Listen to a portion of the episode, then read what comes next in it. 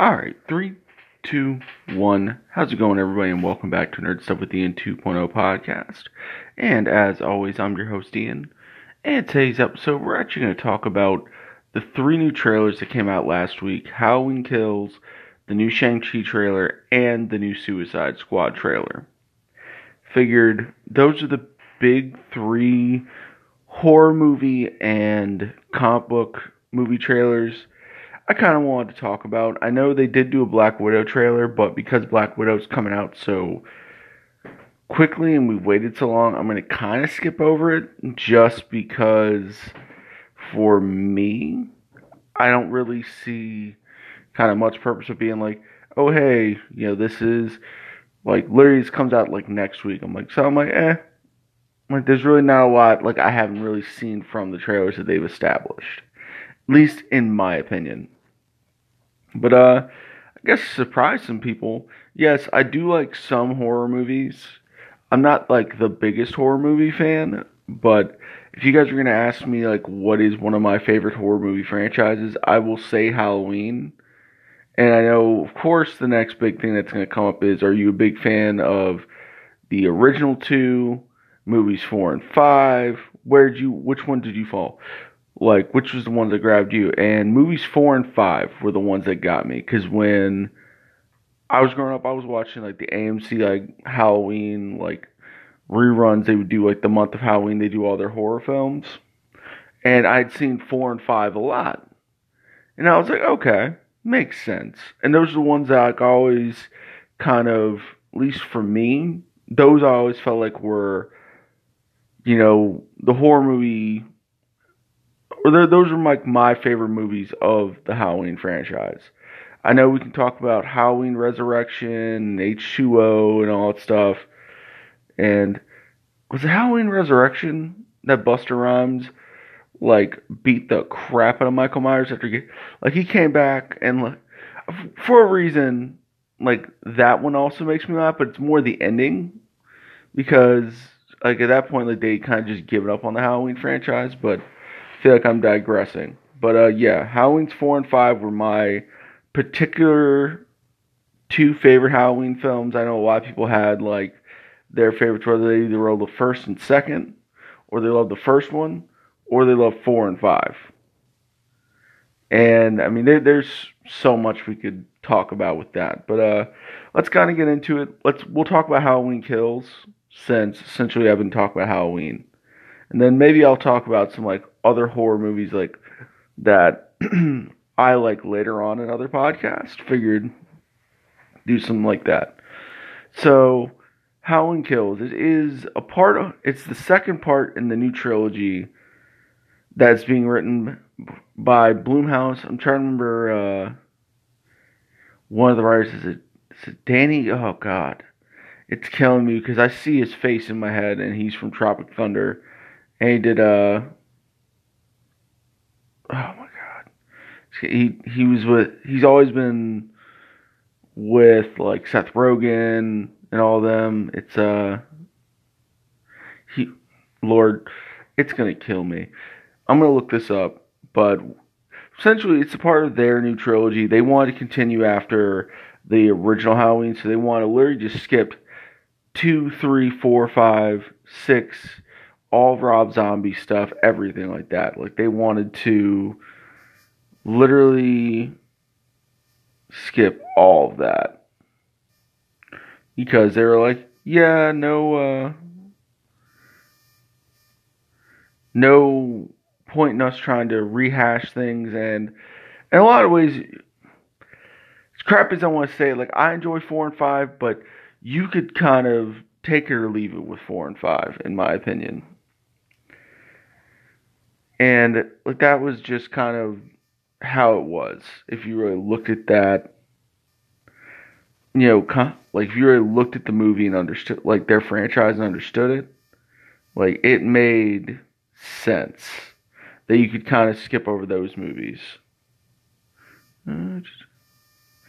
Danny McBride, he's one of the head writers on the on the new Halloween trilogy. So it takes place after the original, 30, I think it's like 30 to 35 years after the original, something like that. It's been a long time. And essentially, Michael was arrested. He never got out in the sequel for the Halloween 2. He never went through any of that. He just went straight into a mental asylum and messed with Laurie Strode like heavily to the point of like she was like he's gonna come back one day. He's gonna try and kill me, and I'm gonna kill him. Like she knew she was always gonna be forever stuck with him. And to me, I thought that was very smart. They definitely kept that up. And some people might hash it because they feel like it's too much of like a reworking of the original. When I watched it, I didn't feel like it was as much of a rework of the original because once you kind of get the twist of it, it made sense. Because now they're able to actually, they've already pre established everybody, they've caught everybody up, they gave a reasoning for Michael to come out because two podcasters happened to just wave his mask in front of him, which doesn't help that I'm podcasting right now. So, it, if I have to make an apology, yeah, that I'm sorry that that happened. And then just mayhem and chaos went from there. Halloween 2 directly takes place after that, the Halloween Kills movie, and literally it picks up right from the ending of it. And I'm not trying not to spoil too much of the original because if you have not seen or too much of the new Halloween film, I think it was like 2018. Then, or is it 2018 or 2019? I think it might have been. It's one of those two. But if you haven't seen it, check it out. I definitely feel like it's a good.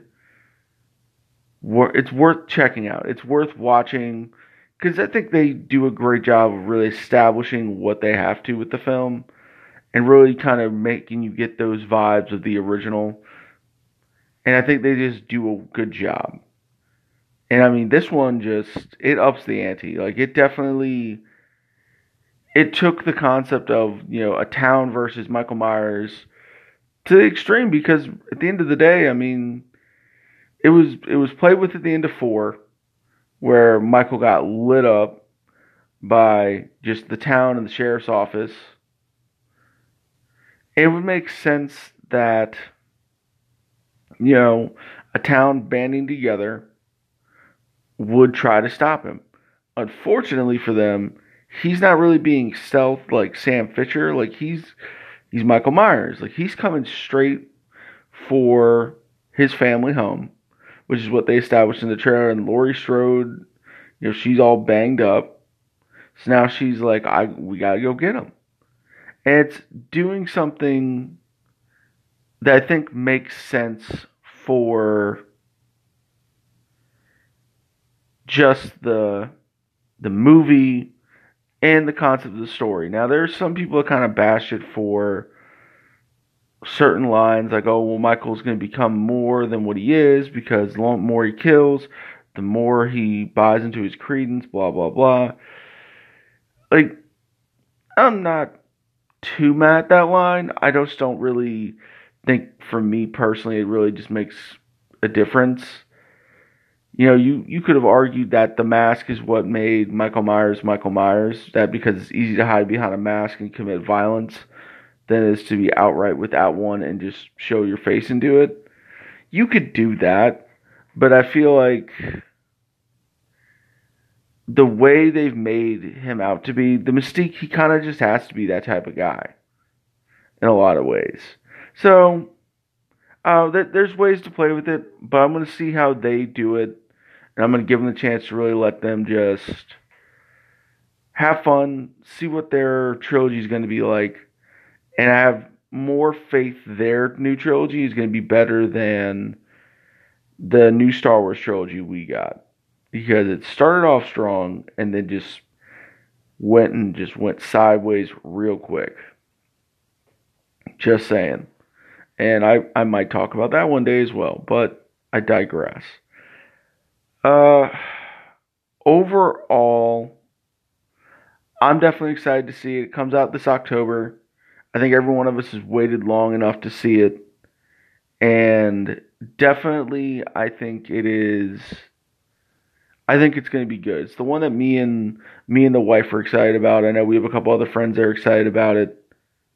So we're definitely going to be trying to see it in theaters if we can. I know with all the crazies, we can't really predict how the world's kind of going right now.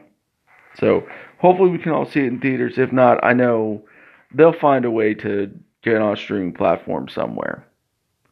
Now let's move to the let's move to the new Suicide Squad trailer. They did do a couple new things. Definitely it looks good. Definitely you got to see more characters like the Javelin and other stuff. And you got to see more of the comedy comedy side of it, which I mean, it's James Gunn. If you've seen Guardians of the Galaxy, you knew comedy was going to be involved with it. And he does a good job of infusing comedy into comic book franchises. Because, I mean, essentially that's what Guardians of the Galaxy really took advantage of. They, they became more comedic. Like the MCU, in a lot of ways, should be a lot more dark than it, or should be a lot darker, in my opinion, than what it is but because of how the MCU really handles the more fun, quippy, and more comedic aspects, you know, Guardians of the Galaxy, written by James Gunn, really showed they could do it, and they could make it more lighthearted. Why with this, yeah, they're they're kind of having to copy a little bit of that, in my opinion, still, and you can definitely feel it. But one of the best things that came out of that was Bloodsport, who was played by Idris Elba. When you hear about he's the guy that shot Superman with a kryptonite bullet and put him in the ICU. Like that line right there apparently has set off a lot of people.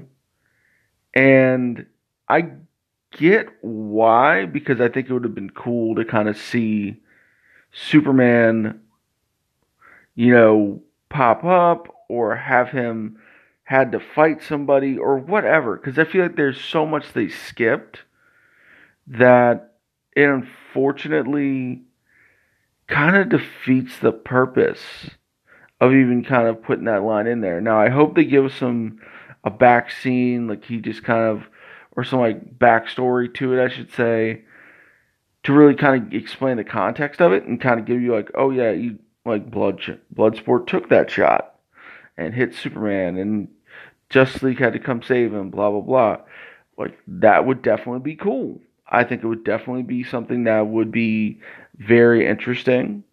And I think it would definitely play very well. I know the first Suicide Squad movie had where all of them at some point had ran into Batman or the Flash. So, I mean, I definitely think that there's potential for them to do that I'm just going to be curious to see how they're going to play it. But definitely, that line I know really set the tone for kind of what James Gunn wants to do, and I'm not mad at it. I think it makes sense. And in all intents and purposes, they kind of need to get the Suicide Squad off the ground, anyways. Just, I feel like there's there's for DC they needed something that's going to be a fun team up group that's not the Justice League. You kind of needed their version of the Guardians of the Galaxy, a lot of ways. But you also kind of need to beat Marvel to the punch of getting a group of supervillains out and being more established with them. And I definitely feel like James Gunn's the right guy. You can definitely tell he's reviewed a lot of the Suicide Squad comics. Like, you know, I talked about you know, the Suicide Squad Volume 1 Trial by Fire by John Ostrander a couple months back. And you can definitely see some things where he's pulled from that. He's definitely he's got a vision and he knows what he wants to do for the Suicide Squad. And I definitely feel like that is good and I like who they're bringing in. It sucks we couldn't still keep Will Smith's Deadshot. I think it was more due to was it scheduling conflicts? So I don't think he outright dropped out, but all sorts of stuff. I definitely feel like they had.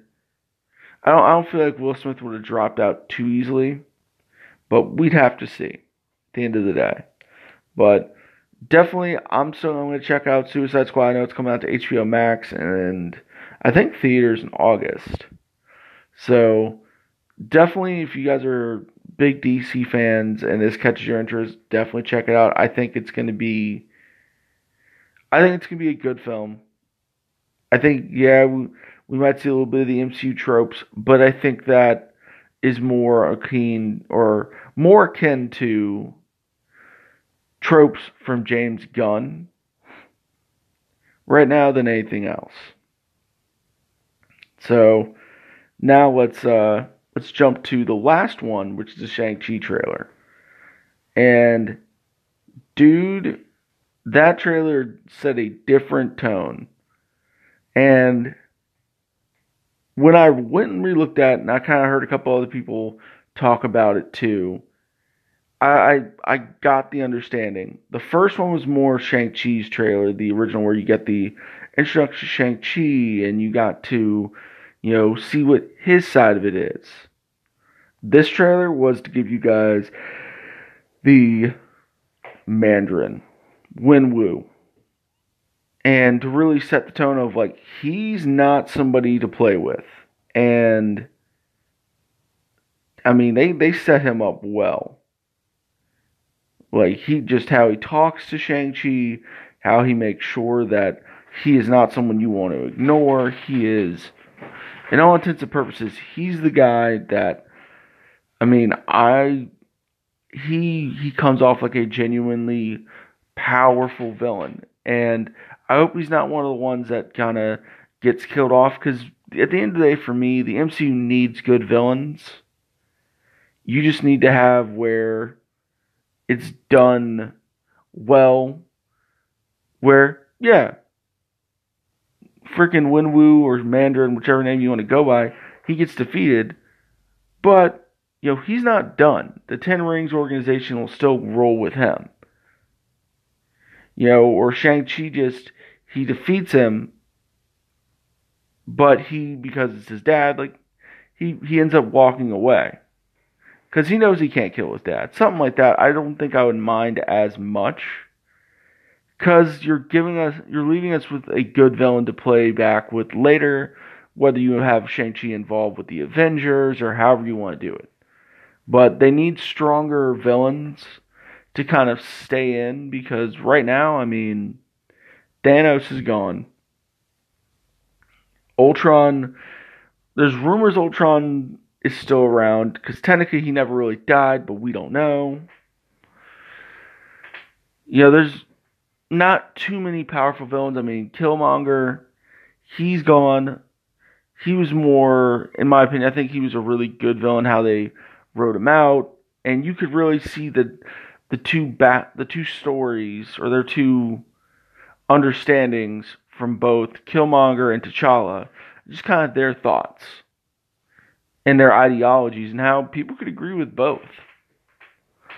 But definitely the Shang-Chi trailer, it it's set up it's set up for how cool the Mandarin's gonna be and just he's not somebody to play with. The other great thing about that trailer that has got everybody hype is we finally and something that we didn't expect. No one's seen the abomination since 2008 Incredible Hulk which to me I think is a very underrated Hulk movie in my opinion. Like I think they did well with establishing, and you finally got, in a lot of ways, kind of a a good Hulk story for the movies. So I know we had Eric Bana's Hulk, and that was directed by Ang Lee, and I mean that didn't really uh, pan out too well because I mean it was crazy. The CGI was amazing and it was really good. But end of the day, just kind of just didn't. It didn't go well for a plot. Then, then you had the Incredible Hulk, which better plot, very interesting concepts that they brought in. And then you replace Edward Norton with Mark Ruffalo, who has done a very good job with what he has and I think he's definitely made himself into the definitive Bruce Banner and Hulk character. So definitely I'm excited. I'm glad we got to see Abomination and we got to see Wong. So definitely there's a lot more stuff that I'm curious to figure out what's going on, you know, what's the tournament, everything, because I think there's more to Shang-Chi than what we've all been led up to what up to know. And I definitely feel like this was the trailer that really set that bar up that's got a lot more excitement. I feel like if we got this trailer the first time, I think a lot more people would be invested. Cause I mean, when I went when I go to like Target or Walmart or anything like that, I mean, I can't tell you. I see so many Shang Chi trailer or Shang Chi figures and Awkwafina figures and stuff like that from the Shang Chi like Mr. Hyde wave. They're just on. They're just peg warmers now. And with this trailer, I mean, I I feel like it's probably the new Shang Chi trailer is probably gonna boost that up. So I mean, if you didn't get the Shang Chi figures now, definitely say get him because if it's got you invested, definitely you need to jump on it while you can. So, with that being said, hopefully you guys enjoy these enjoy these movie trailer reviews I kind of just did real quick. Sorry, brain wanted to have a brain fart because I was like, oh wait, did I forget to give what I think of Shang Chi? Yeah, I, I did apparently. So that's that's on me. Apparently my brain's everywhere. Shang-Chi definitely looks good. I, as you guys couldn't tell, like I, I, I like the martial arts action. I'm hoping it's gonna be hooked up, and for everything I'm hearing, it looks like it is. So I'm there for it.